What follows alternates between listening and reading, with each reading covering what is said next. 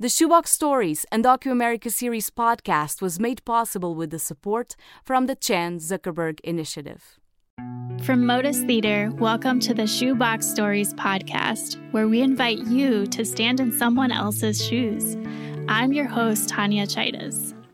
If you could just for a moment take a walk in my shoes. For our first podcast series, Undocu America, Modus asks a prominent American to stand in the shoes of an undocumented person by reading aloud their story, saying their words, and holding, for a moment, the weight that they carry.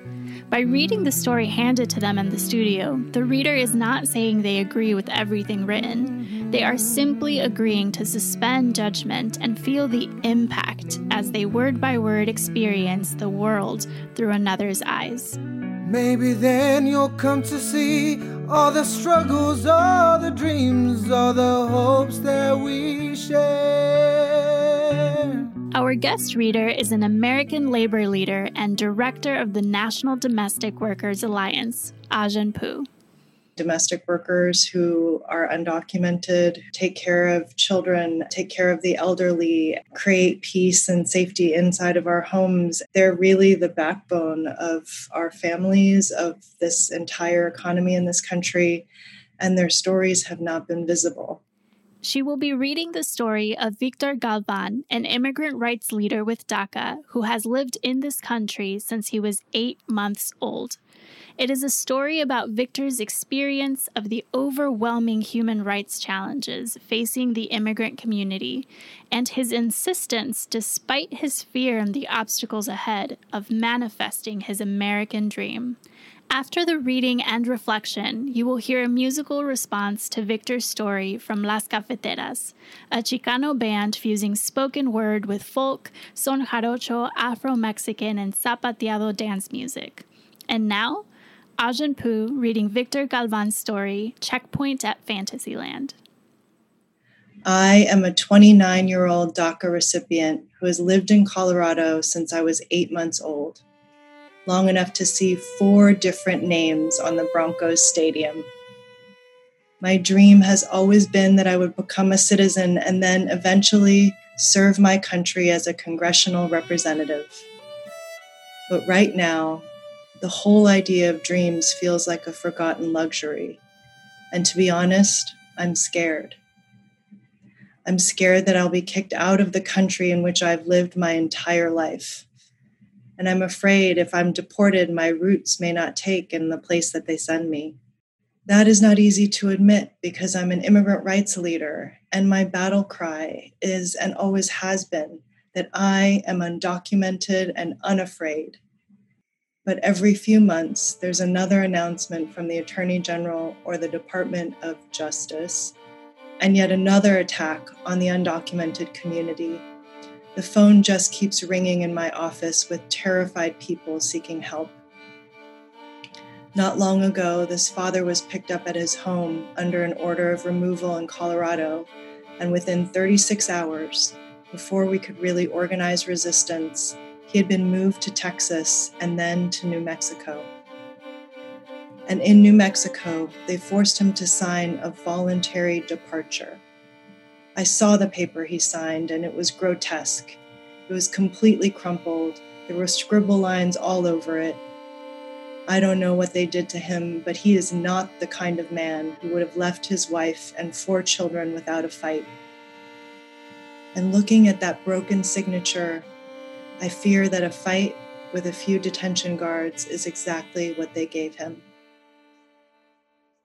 the hardest thing is that these deportations and human rights abuses are being done on such a massive level that the individual starts to bleed into the abyss and each unique case ceases to matter. And that hurts because each one is a very real person with real dreams like me. I am here. I am brave. I am funny. I care. Is it okay to tear me out of my bed and away from my family in the middle of the night? Are you going to believe I'm scum that doesn't deserve compassion? When I was a kid growing up in Colorado, I was told you can be anything you want to be if you work hard enough. Dream, dream big. What they didn't tell me was that there's an immigration checkpoint at the gate to Fantasyland. I'm trying not to let my hopes and dreams fizzle away with the attacks from the current administration because I'm afraid that there are fights we have yet to see that are far scarier, more effective, better funded even than this. So I'm going to share a political anecdote that has kept me going. During the 2018 election, my work was to get out the vote.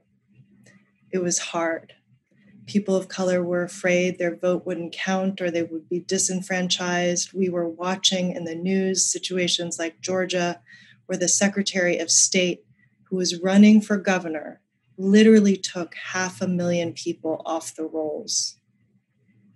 And yet, here in Colorado, we were able to turn out people of color, especially Latinos. And that made the difference locally and across the country with an unprecedented number of people of color and women in office. That shift in representation is important because it shows we are changing things if we actually raise our voice, if we actually come out and say what flew as the status quo before doesn't fly anymore, right? If you shut doors in our face, we will pry them open ourselves. Alexandria Ocasio Cortez had nothing in the way of media or money when she took on a 10 term incumbent congressman. She ran her campaign out of the restaurant where she waited tables, a woman whose mother cleaned houses and drove a school bus. She won on a platform of Medicaid for all, federal job guarantee, a Green New Deal, free public college, a 70% marginal tax rate for incomes above 10 million, criminal justice reform, and abolishing U.S. immigration and customs enforcement. A young woman of color from the Bronx, playing a rich man's game, with all the odds stacked against her, and she beat her chest and said, Yeah, I'm gonna do this. And that inspires me because that's our story. That's my story. You tell me I can't, and I will anyway. I don't care what you think or that this system is rigged against us. When you tell me to dream big, I take that to heart because that is what I think America is supposed to be about. And I'm worth it. I do matter. My name is Victor Uriel Galvan Ramirez. I'm undocumented and afraid but I'm not giving up. You can write me in for Congress. Thank you, Ai-jen. What most impacted you when reading the story directly to Victor? Well, first, it felt like such an honor to be able to read your story and your words that are full of so much emotion and passion and honesty.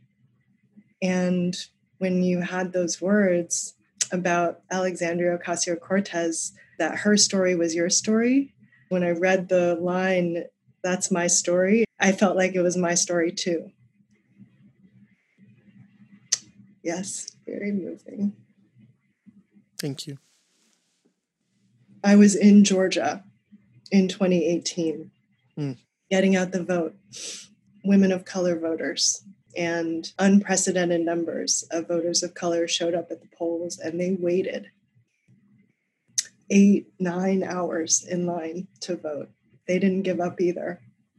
And the only reason why we didn't win is because the system was rigged, but we're coming back. We're not stopping. It's just a matter of time. That's right. Victor, what most impacted you hearing Ai-jen read the story to you? I think it was the same moment that grabbed me too when you were saying those same words about Ocasio Cortez. Like I felt it as you felt in your own story and, and feeling that those moments where we find something in ourselves that is just unimaginably powerful and you know that everyone's with you. You're on the right path. And I think that story speaks to me so so immensely because of that.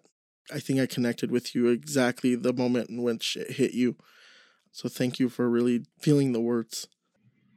I think this time with you is so important. And what it means to me is really honoring the millions upon millions of undocumented women, in particular, people in general, but also many, many domestic workers who are undocumented, who take care of children, um, take care of the elderly, and create peace and safety inside of our homes, and yet have been so undervalued and invisible in our economy and in our workforce. Then they go home and they take care of their own families. And they're really the backbone of our families, of this entire economy in this country, and their stories have not been visible so much of my work every day is about not only making them visible, but really honoring them. And so I thought it was important to do this with you today because you're a part of the story of what makes us who we are as a country, what makes it possible for us to have hope and move forward, just like the millions of undocumented domestic workers that I work with every day. They're really my inspiration and my hope for the future. I have to take a moment just hearing you say that. take, take your time.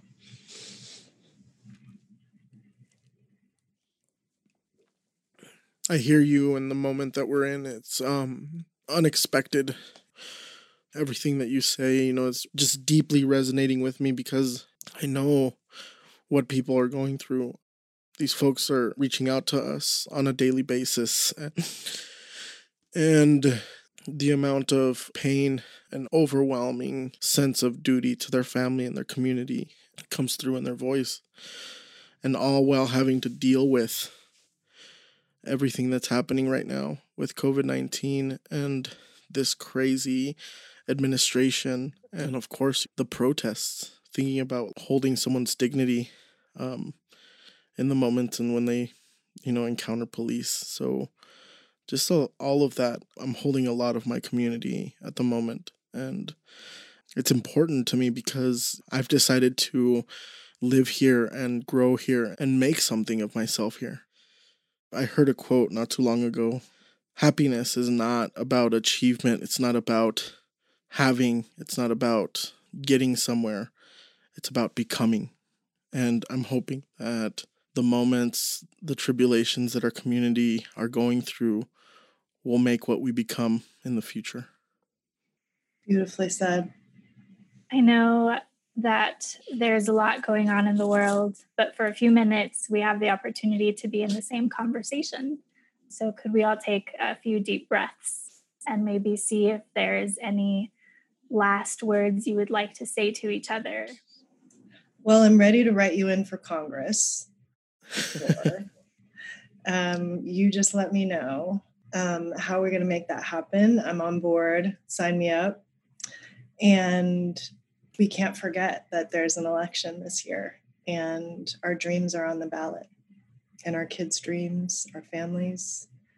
And it makes me happy to know that you're doing that work in Colorado. And I want you to know that I'm going to be doing that work too. We're working in so many states this year North Carolina, South Carolina, Virginia, Georgia, Arizona, Nevada, because our dreams are on the ballot. And I'll be holding your story with me as we go and do this work. I'll be thinking about all the people in Colorado that you're talking to and remembering that we are one. We're in this together. Thank you at this very moment when the election is so pivotal, so important, we forget so often that what we really need and what we really want is the power to improve our communities, to right the wrongs, to have access, to make opportunities. And as social justice leaders, as community organizers, we carry so much. When I think about serving the community, it's not that I want power. It's not that I want status or that I believe that I'm the only one that has the answers. I'm so afraid that no one will do it. If I see that person has already stepped up, then I'm going to back them 100%. And I think that's why I'm so happy to see people like Alexandria Ocasio Cortez in office. Here locally, we have folks like Senator Dominic Moreno, Senator Julie Gonzales, Senator Serena Gonzales Gutierrez, and people who have lived in the same neighborhoods that I grew up in um, have been told, you know, not to speak Spanish, are fighting the same internalized oppression and the same rhetoric that we grew up just hating. And to me, it's such an important part of our culture as new Americans, as community organizers, as leaders to step up in that way.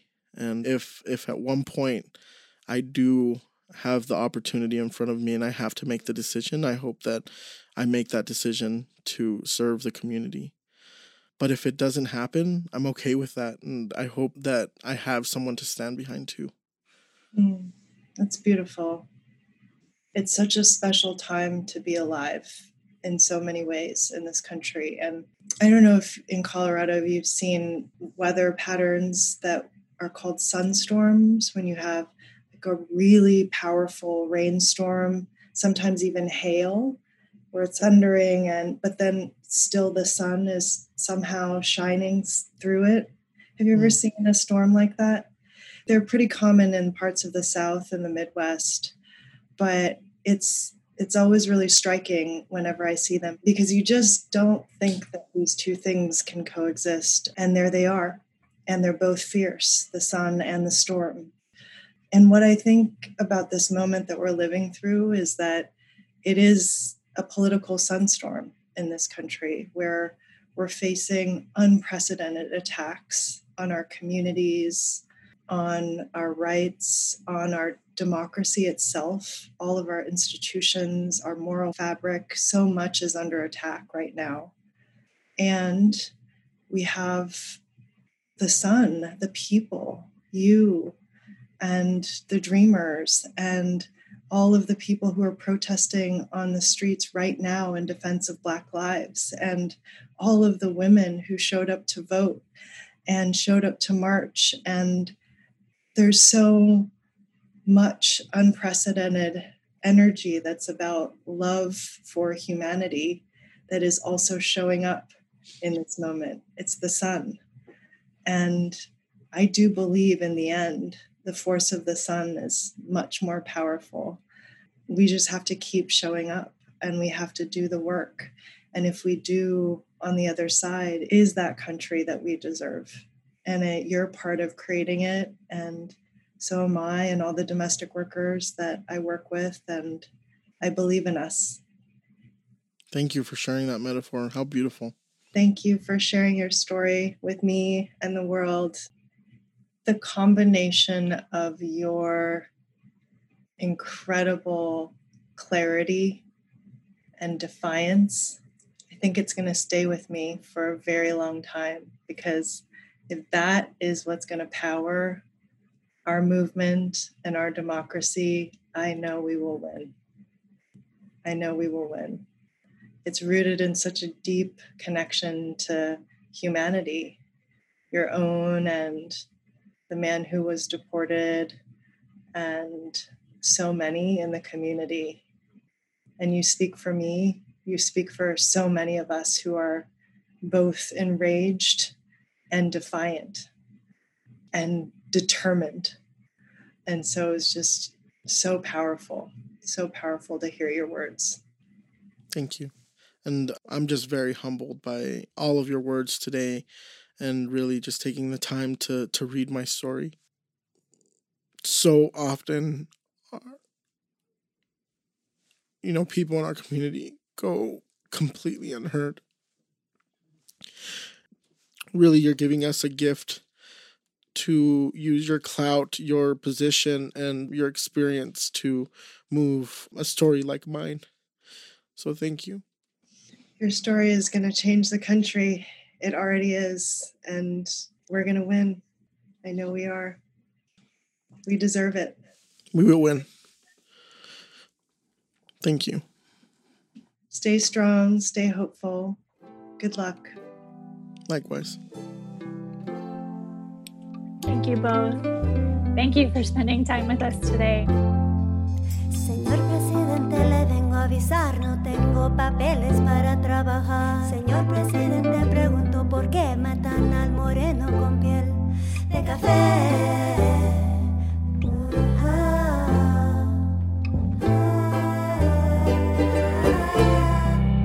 Si fuera presidente,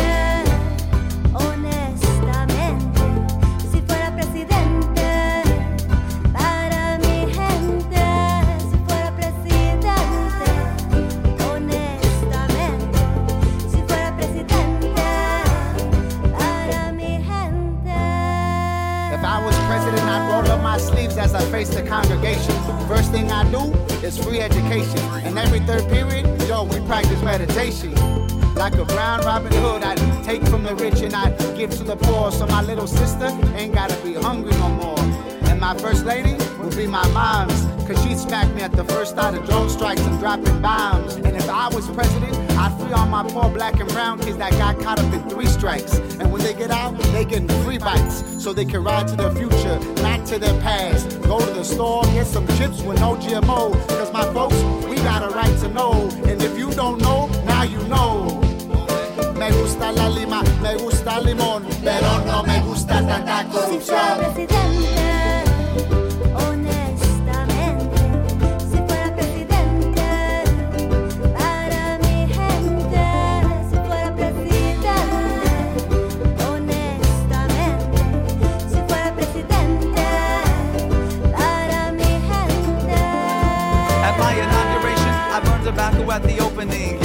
prayers to Creator and all living beings. First thing, I sit you down with your abuelita, rewrite history so our kids can see where we came from and a new destiny. From Flint to Cali, water flowing pure and free. And my Department of Peace would melt guns in the bike racks.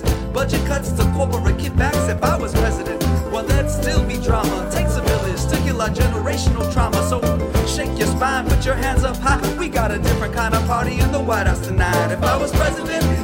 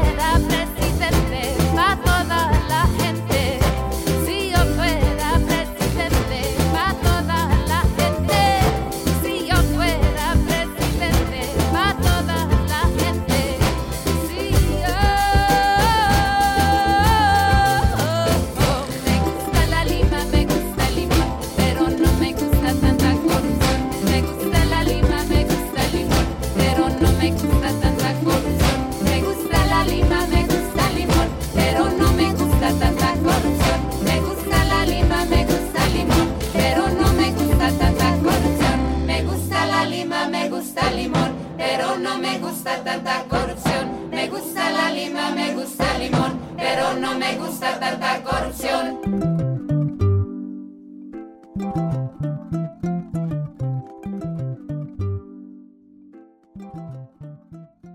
That was Las Cafeteras playing If I Were President in honor of Victor Galvan's story.